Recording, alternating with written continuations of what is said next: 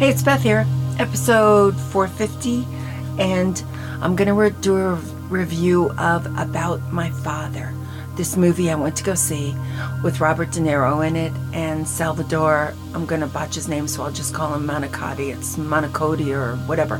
Anyway, he's a very famous, uh, well regarded comedian. Does a lot of YouTubes, mostly about his dad, who is from Sicily, and it's very funny because it's clipped, it's short. What happened to this movie? I had to find out. What happened was two things. One thing, way before he should have gotten it, he got Robert De Niro involved, which thrilled him no end because he had posters of him up in his room when he was a teenager. What happens when you get Robert Robert De Niro involved in a movie is it gets a green light. The script doesn't matter. Nobody cares. It's a go because people all over the world will see the movie because he's in it. This script needed to be worked on.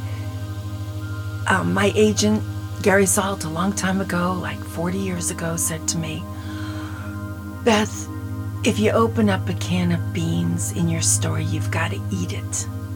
You got to eat it. People want to see you eat it.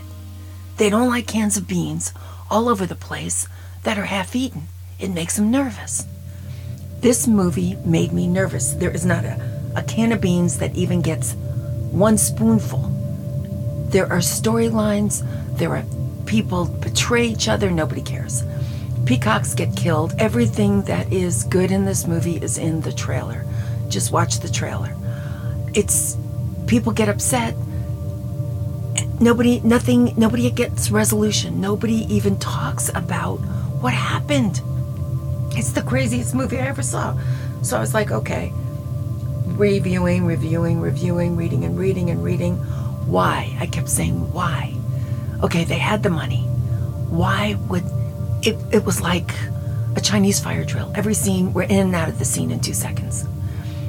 A bum's rush. Are we allowed to use any of those expressions? I have no idea. It just feels like we're at the train station, we're waiting for the train, the train's early, we're on the train. Mid conversation, no re- resolution, no nothing. It's the it's the most exhausting movie. So why, why, why, why? Finally, after like two days of searching, I find out why. The movie got filmed in Mobile, Alabama. Okay, budget was like under 30 million. I'm sure that Robert De Niro got 10 of it. Anyway, 30 day that's all they've got 30 days to get the whole thing done.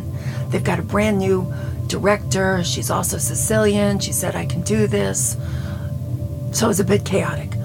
They could have handled it. What happened was they filmed during hurricane season. Okay? You get the feeling they said cut a lot. Like the first of everything was okay, rush, rush, rush. I got that feeling, and it's true because during hurricane season, this was the rainiest place in the world. Every day it rained. And on a movie set, if there is a lightning strike within three miles of the set, you have to shut it down. So many days they were shut down for six hours of the day. So they just had to improvise. I'm sure this is just half of the story. I'm sure they couldn't have written a script that was this sloppy and unfinished, but they just had to to cut to the chase. And what happens when you do that is you've got a really crummy movie. Then they had this other problem, and it was about the peacock, okay? Peacocks are, are notoriously bad actors. They don't even try. And I don't mean robberies, I mean bad actors, like George Clooney bad, okay? So, what happens is this peacock won't do anything that he's supposed to do. So, the guy, Robert, and the director and Robert De Niro were talking in Italian all the time, driving everybody else on the set crazy. She was definitely uh, love struck by this guy, hero worshipped by this guy. So it was a chaotic set, but one thing they all came together on was the curse of the peacock. Because on the island of Sicily, they call them pavonas, and they are the worst luck. Peacocks are the worst luck of all luck. So every day it rained, Every day there was lightning. Curse of the Peacock. They had another actor, animal, furry one in this movie, and it was a dog. The dog, I don't know why Salvador thought this was, that's the comedian, thought he needed the scene. I think it happened in his life because this was based on the true life story of his father, which is another problem because you do shorthand in your head. You think everybody knows your father, everybody knows what happened, and you don't need to follow something through. It happens all the time in autobiographies.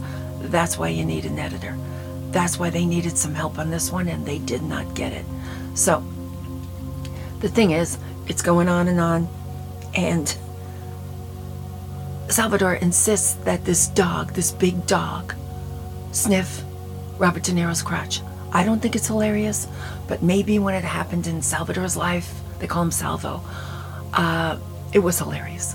He wanted it desperately in the movie, so they spent umpteen hours that they didn't have trying to get this dog to do it.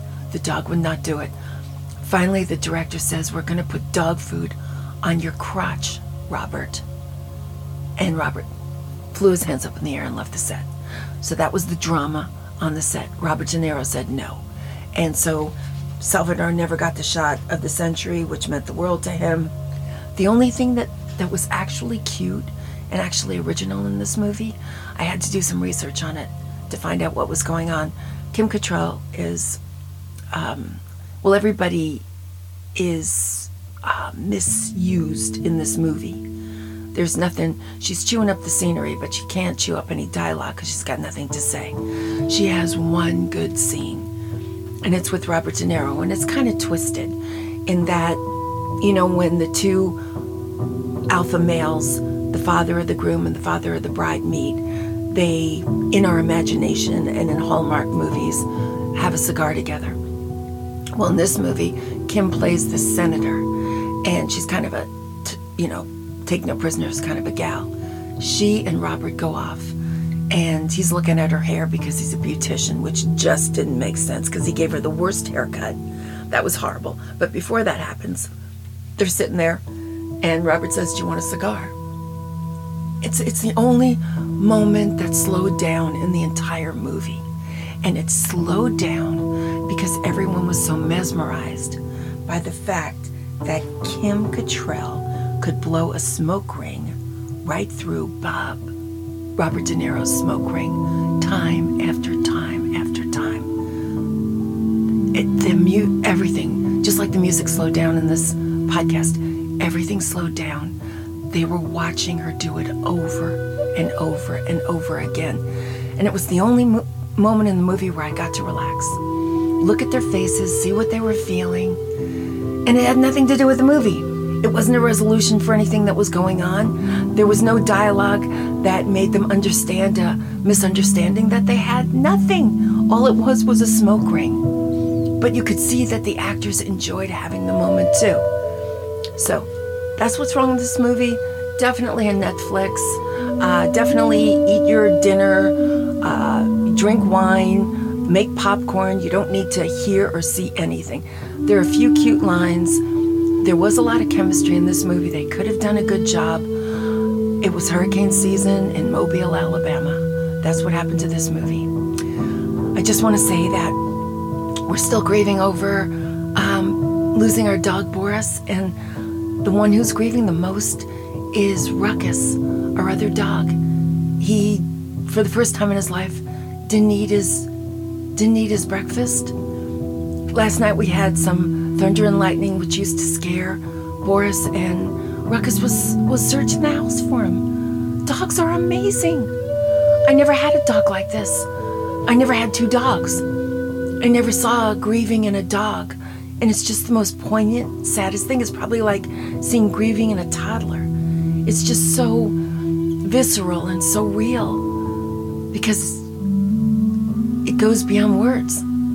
So, anyway, I wanted to go to this movie and I wanted to laugh and I wanted to be happy.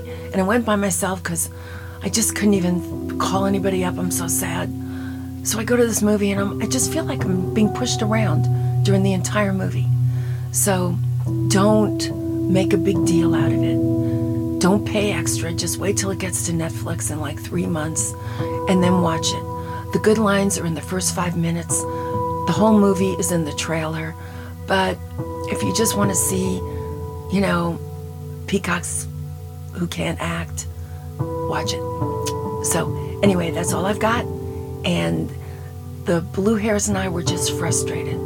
So I will give it two for showing up in Mobile, Alabama for a month during hurricane season. You get you get the award for ah, what is it? Effort. Okay? So I will be back and thanks. And stay sane if you can. I'm not doing very well. But I'll try. Thanks. Bye-bye.